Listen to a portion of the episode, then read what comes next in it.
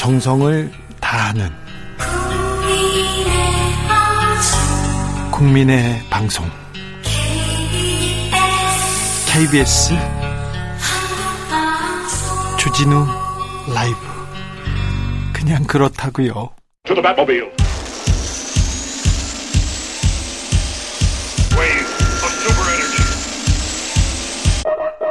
주 기자의 1분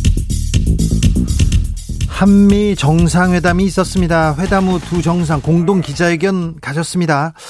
윤석열 대통령에게 미국 워싱턴 포스트 기자가 물었습니다. 내각에 압도적으로 남성이 많다. 여성의 대표성 향상과 성평등 증진을 위해서 어떤 역할을 할 것인가? 윤 대통령의 대답은 7초가량 걸려서 나왔습니다. 그 모습이 특이했는지 워싱턴 포스트에서 기사를 길게 썼습니다. 제목은 한국 대통령 성불평등에 대한 압박 질문에 곤혹스러운 모습을 보이다. 뉴욕 포스트는 질문을 받자 윤 대통령은 한동안 멍하니 서 있다가 통역 이어폰을 벗더니 대답하기 위해서 무척 애쓰는 것 같았다. 이렇게 기사를 전했습니다. 윤 대통령의 대답은 이랬습니다. 장관 그 직전 위치까지 여성이 많이 올라오지를 못했다. 여성의 공정한 기회가 더 적극적으로 보장되기 시작한 지 오래되지 않았기 때문이다. 장관으로 발탁할 여성이 부족했다고요? 사회적 구조적 문제가 아니라 여성의 능력 탓이라고요? 윤석열 정부에서 임명된 국무총리 및 장관 17명과 대통령 수석 5명 중에 여성은 3명입니다. 차관급 인사가 41명인데요. 그 가운데 여성은 2명입니다. 윤 대통령이 강조하는 global standard, 에서 이 정도의 남성 편중 인사는 찾기 어렵습니다. 선진국에서는 더더욱 그렇고요. 외신 기사가 나올 정도로 국제 사회에서도 매우 특이한 현상으로 보고 있는 겁니다. 여성의 기회를 적극적으로 보장하겠다고요? 그런데 여성 가족부를 폐지합니까? 워싱턴 포스터도 여성 가족부 폐지 공약이 성 평등 운동에 반대하는 일부 반페미니스트 청년들에게 구애하는 행위였다고 지적했습니다. 선고용이라고요. 윤석열 정부가 반대하는 성평등을 반대하는 건 아니겠죠? 반페미니스트도 아니죠? 아, 여성가족부 폐지가 선고용도 아니겠죠? 외신 기자들이 잘못 알고 있는 거겠죠? 다음 인선에선 여성이 중용되는 거겠죠? 궁금해서 물어봅니다. 궁금해서요.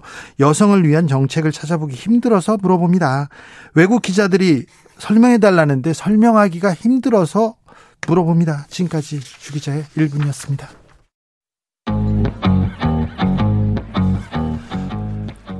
스티비 원더, 아리아나 그란데가 함께했습니다. Faith.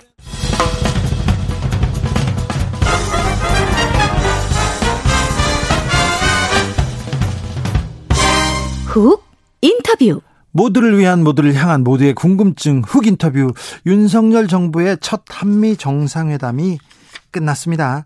바이든 대통령의 행보와 발언으로 정상회담 결과 한번 분석해 보겠습니다. 그리고 북한에 보내는 메시지는 짧고 강경했습니다. 그 속뜻이 뭔지도 물어보겠습니다.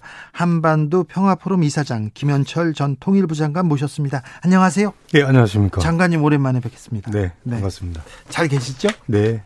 장관님, 저 한미 정상회담 있었습니다. 어떻게 보셨습니까? 예, 뭐 한미 정상회담이 이제 윤석열 정부 들어와서 처음으로 열렸는데요. 네.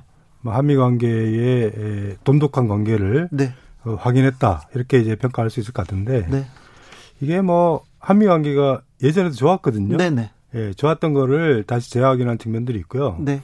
내용적으로 보면은 이제 2021년 5월달에 문재인 대통령과 바이든 대통령의 네. 한미 정상회담 공동 선언문하고 비교를 해보면은 네. 뭐 포괄 동맹으로의 진화라든가. 네. 또 여기서 얘기하는 대부분은 방향성 그때 정해져 있었고요. 네. 이번에는 더 구체화하고 네. 물론 이제 차이점도 몇 가지가 있는데 주로 어 이게 공급망 네. 에, 이게 이제 인도 태평양 경제 프레임워크가 이제 오늘 출범을 했는데 이제 그런 부분들에 대해서 조금 더 구체화됐다 하는 게 이제 차이로 보여집니다. 네. 한미 동맹은 더 공고해졌다. 그런데 그 토대가 바뀌지 않고 잘 가고 있다. 이렇게 보면 되겠네요. 네, 그렇습니다. 그런데 이게 이제 한미 관계라는 게 예. 이익의 조화가 있어야 되잖아요. 네.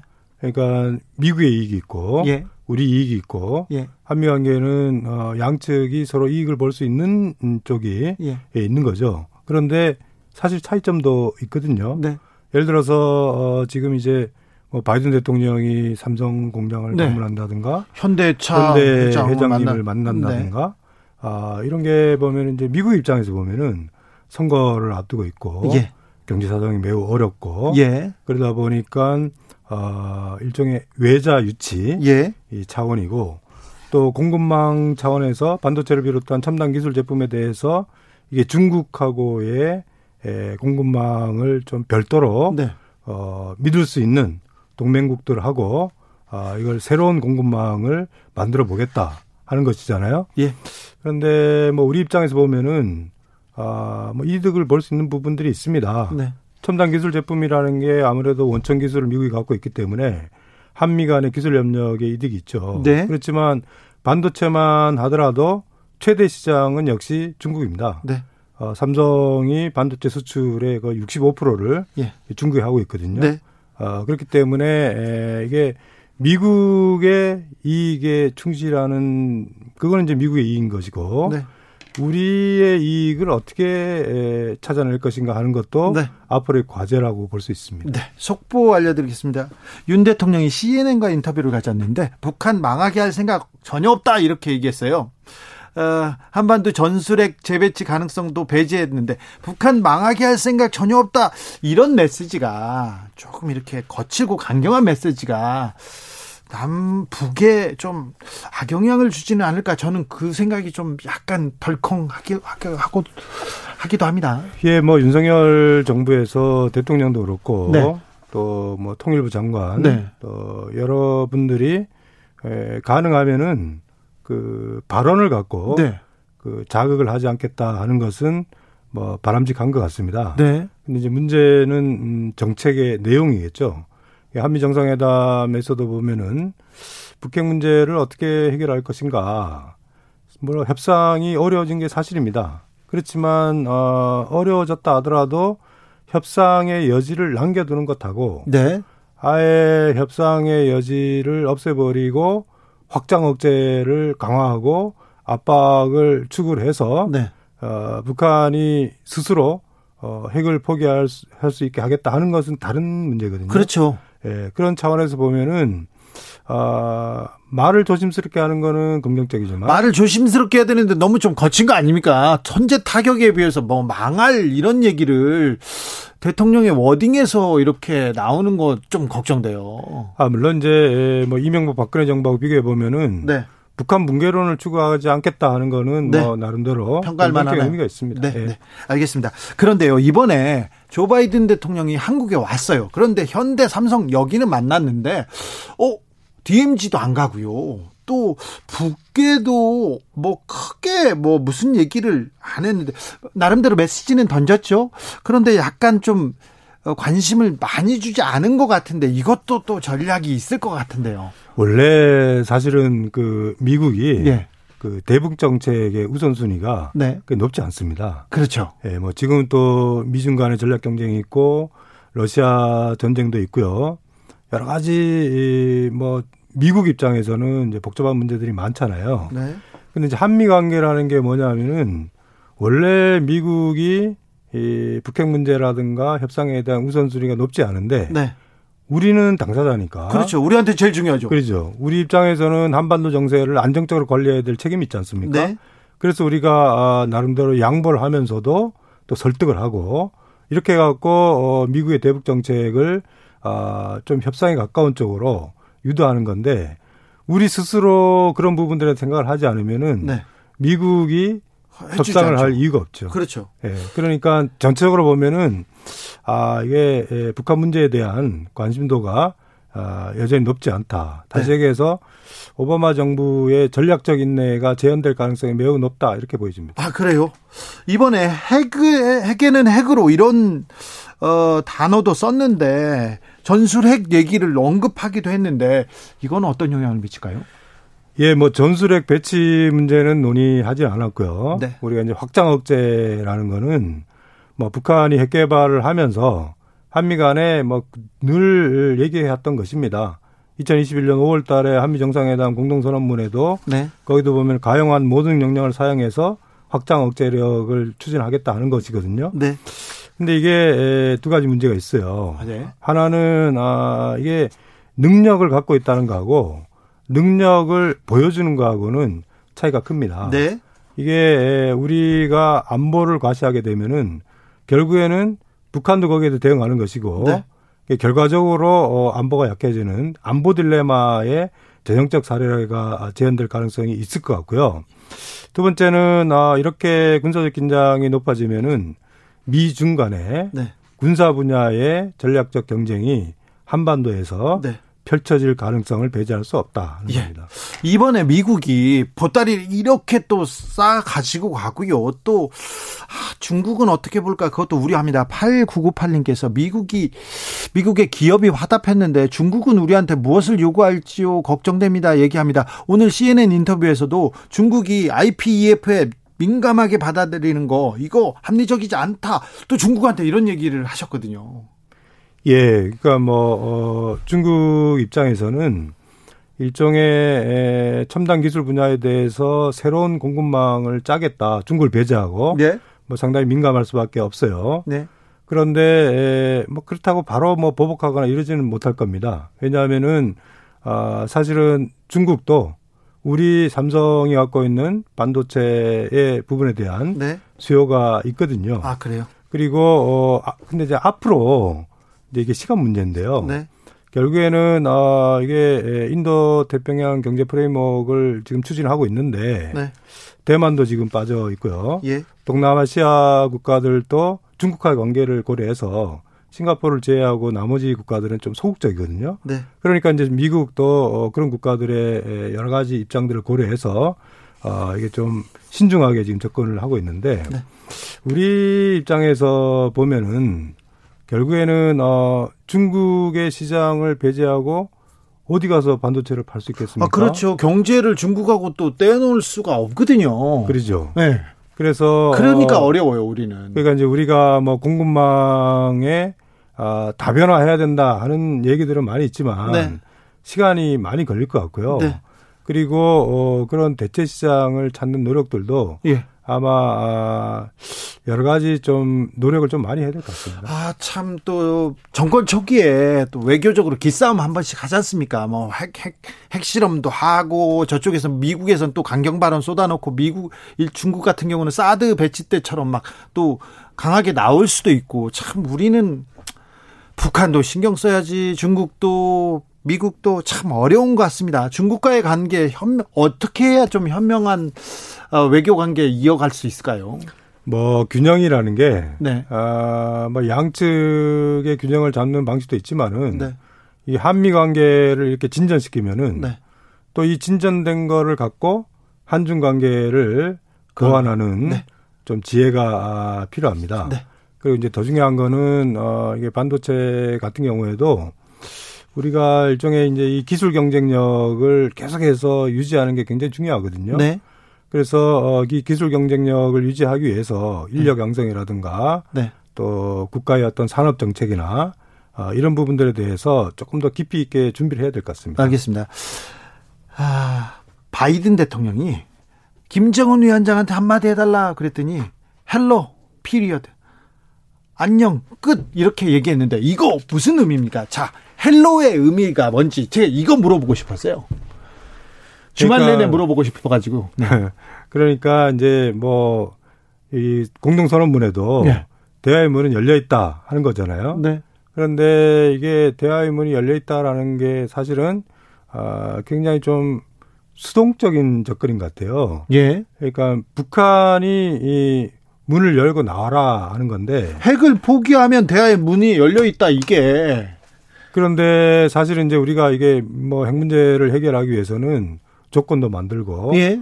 뭐 환경도 좀 만들고 예. 쟁점에 대한 대안도 제시하고 이렇게 좀 능동적이고 적극적인 협상을 해야 되지 않겠습니까? 그렇죠. 예. 그런데 그렇게 하지 않고 이 압박과 제재를 예. 예, 강화를 해서 북한이 나오게 하겠다 하는 건데요.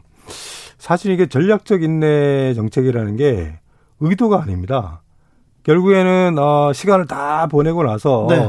나중에 그걸 정당화하려고 하다 보니까 전략적 인내라는 정책을 정책이라고 명명을 한 것이지. 네. 아, 정말 이런 식으로 가다가는 북한의 핵 문제가 고도화되고 어, 계속해서 어, 진전된다 그랬을 때 한반도 정세뿐만 아니고 네. 동북아 지역 정세에도 미치는 부정적 효과가 크기 때문에 네. 아, 그런 부분들은 매우 우려스럽습니다. 정책이 아니라 이거 방치 아닙니까? 예, 문제를 에, 해결하기 위해서 노력해야죠. 진짜 미국은 북한에 대한 관심이 별로 없는 것 같아요. 아, 원래 그래요. 원래 그렇습니다. 예. 그래서 미국이 관심이 없는 것을 네. 우리가 이제 적극적으로 네, 설득을 해야죠. 네. 대안을 제시하고. 아니, 그, 네. 우리가 설득하고 조금 대화의 문으로 데리고 오지 않으면 북한이 항상 벼랑 끝에서 사고 치고 핵실험하고 그럴 거 아니에요. 그렇죠. 지금은, 어, 북핵 문제의 위기도 장기화돼 있고. 네. 또 러시아가 우크라이나를 침략을 하면서 일종의 에, 북중러 사이에 네. 에, 관계도 과거와는 다르게 굉장히 그 강화가 되고 있습니다. 네, 북한하고 중국 아니 중, 중국과 러시아가 북한을 말릴 정신이 없을 것 같아요 지금은. 그런데 사실 이제 북한이 뭐 핵실험을 하고 예. ICBM 발사하고 이렇게 되면은 어 중국 입장도 그 북중 관계는 어 공통적인 측면도 있지만 네. 차이도 있거든요. 네. 그러니까 중국 입장에서는 북한이 너무 과도하게 정세를 악화시켰을 때 네. 그것이 외교적 부담이 되기 때문에 그래서 사실은 어, 북핵 문제를 해결하는 데 있어서 한중 간에 네. 우리가 대화를 하고 협력의 어떤 그 여지들이 있습니다. 네. 근데 그런 노력들을 하느냐 안 하느냐 하는 거는 결과가 크게 차이 나겠죠. 알겠습니다. 저희 정치자들도 궁금증이 지금 폭발하고 있습니다. 2938님께서 공동성명에 핵 들어갔다는 얘기 듣고 좀 들을 때 무서웠어요. 안 무서워해도 됩니까? 예, 확장 억제라는 거는 뭐 아까도 말씀드렸지만은 확장 억제는 다른 게 아니라 우리는 핵이 없기 때문에 네. 미국의 핵우산을 우리가 빌리는 겁니다. 네. 그런데 에, 아까도 말씀드렸지만은 이게 서로 군비 경쟁이 격화가 됐을 때 북한은 잃을 게 별거 별로 없지만 네. 우리는 잃을 게 많죠. 그 그러니까요. 그리고 지금 핵 뭐 잠수함 나오고 전략 폭격기 핵무기 얘기도 나왔는데 한미 연합 훈련 훈련만 하면 저 북한이 벌벌 떨거나 막 되게 그뭐 두드러기가 나는 듯 반응하지 않습니까? 그런데 한미 연합 훈련 더 한다고 하지 핵 관련된 훈련한다고 하지 괜찮습니까? 예, 한미 훈련을 다양한 형태로 강화하겠다 하는 게 이제 공동선언문에 나와 있고요. 예. 근데 이게 에, 뭐랄까 남북 관계에서의 군사적 긴장을 고조시키는 측면도 있지만은 네. 또 앞으로 아마 한미일 삼국 간에 네. 군사훈련도 어, 예고를 하고 있습니다. 그거 걱정이에요. 지금 네. 지금 윤석열 정부에 좀 일본하고 가까운 분들이 많고 한미일 훈련해야 된다는 사람들이 있어서 한미일 훈련하면 동해바다에 일본 함정이 독도 앞바다 막 와서 훈련하는 거 아닙니까? 역사적으로 보면은 사실은 이제 한일 관계라는 게 네. 양자 관계가 아니고요. 예. 늘 어, 미국의 한미일 협력에 대한 전략적 구도 속에서 어, 된 겁니다. 네. 1965년 한일 협정이라는 것도 미국의 어떤 의도였고 네. 박근혜 정부 때 위안부 합의도 미국이 강력하게 요구를 해서 어, 그렇게 한 것인데요. 네. 그렇지만 지금 방금 말씀하셨다시피 한일 관계라는 거는 어, 과거사 문제, 예. 예, 역사 문제에 대한 우리 국민들의 기본적인 입장이 있는 거 아니겠습니까? 네. 그렇기 때문에 에, 너무 과도하게 서두르다가는 오히려 한일 관계를 더 악화시킬 수가 있다. 네. 그렇게 생각합니다. 박근혜 정부 때 그런 우를 범했지 않습니까? 그래서 조금 조심해야 되는데 걱정입니다. 북한이 뭐 핵실험을 준비했다. ICBM은 계속 쏘아대고 있고요. 그래서 이번에 대북 메시지가 북한을 좀 강대강 전략으로 나오게 하지 않을까 걱정하는 사람들도 좀 있습니다. 예, 뭐 사실은 우리가 아 문제를 해결하는 게 제일 좋고요. 네. 그 당장의 문제가 해결되지 않는다 하더라도 우리가 한반도 정세를 관리할 필요성이 있습니다. 네. 그런데 에, 지금처럼 어, 군사훈련 강화하고 확장 억제를 구체화하고 기타 등등 여러 가지를 했을 때 북한도 거기에 대해 대응을 할 거고 네.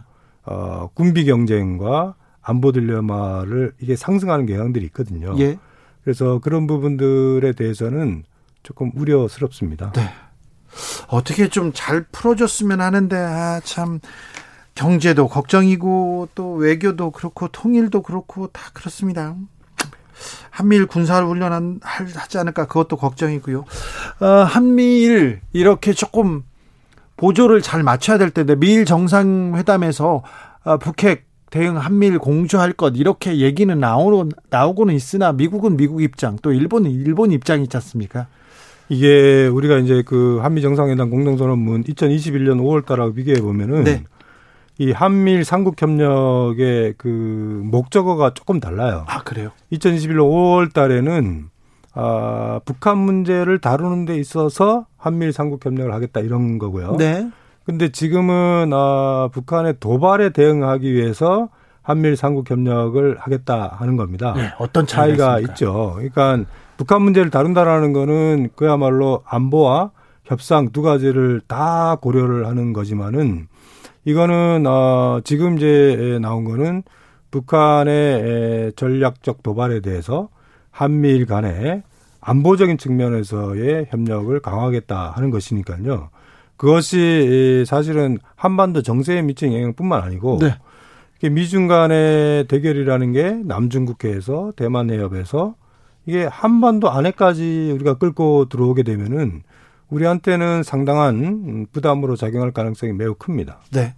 코로나가 북한에서 지금 계속해서 확산되고 있는데 근데 우리가 돕겠다고 하고 국제사회에서도 돕는다는데 왜 손을 안 잡고 있습니까? 중국한테는 받고 있지만. 그게 뭐 여러 가지 이유들이 있는데요. 어, 북한이 그 남북 관계가 악화된 게 제일 중요한 것 같고요. 예. 그리고 어, 지금 남한에서 얻을 수 있는 것은 대부분 중국에서 얻을 수가 있기 때문에 네. 그 주로 이제 북중 관계를 통해서 어, 해결하겠다 하는 것이고요. 에, 참 안타깝습니다. 이게 코로나를 북한도 졸업을 해야지 네. 문을 열 수가 있는 그래야 뭐 얘기라도 하고 만나기라도 그렇죠. 하죠. 그런데 에, 지금 뭐 어, 백신 접종도 거의 되고 있지 않고요. 어, 그런 차원에서 보면은 다른 정치 군사적인 문제와 좀 별개로 네. 그 인도적 지원에 대해서는 조금 더 어, 이번에 사실은 뭐 한미 간의 인도적 지원의 필요성에 대해서는 네, 얘기, 어, 백신도 준다고 했지만은 네. 그 인도적 지원을 실제로 어, 이걸 실현하기 위해서는 좀 조금 더 어, 적극성이 필요하지 않을까 하는 생각이 듭니다. 네. 아, 당장 핵실험을 하거나 그러지는 않겠죠. 지금은 뭐 북한도 핵실험 준비를 마친 걸로 돼 있고요. 예. 아, 지금 이제 뭐 러시아가 아, 유엔 안전보장이사회에서 기능을 하지 못하면서 북한이 전략 도발을 한다 하더라도 유엔 안보리 차원에서의 어떤 추가 제재하는 게 이게 어렵거든요. 네.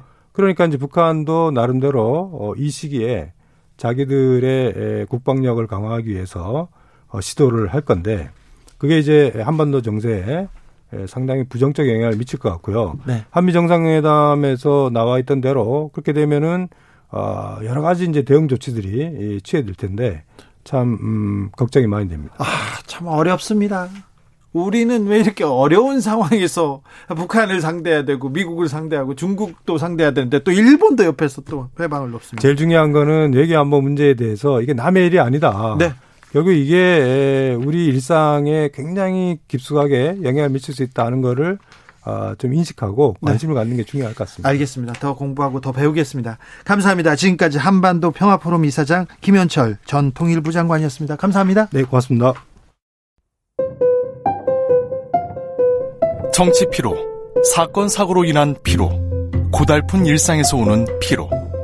오늘 시사하셨습니까? 경험해 보세요. 들은 날과 안 들은 날의 차이. 여러분의 피로를 날려줄 저녁 한 끼 시사. 추진우 라이브.